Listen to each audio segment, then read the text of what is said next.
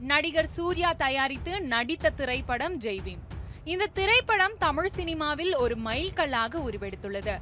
பழங்குடியின மக்களின் வாழ்க்கையை வெட்ட வெளிச்சமாக பொதுமக்களிடம் கொண்டு சேர்த்த ஜெய்பீம் பிரபல ஓடிடி தளத்தில் நவம்பர் இரண்டில் வெளியானது.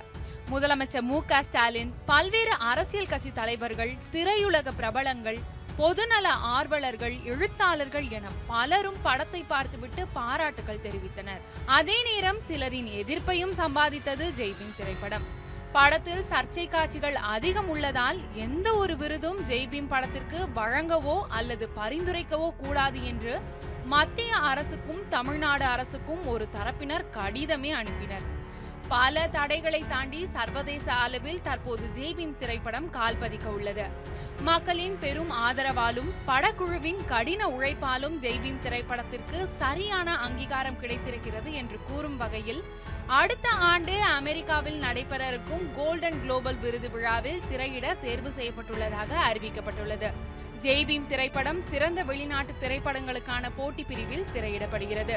உண்மை சம்பவத்தை தழுவி எடுக்கப்பட்ட ஜெய்பீம் திரைப்படம் ட்ரெய்லர் வெளியிட்ட அன்றே நியூ செவன் தமிழ் படத்தில் காட்டப்பட்ட ராஜகனுவின் ரியல் வாழ்க்கை மனைவி பார்வதியை இவ்வுலகத்திற்கு அறிமுகம் செய்தது குறிப்பிடத்தக்கது.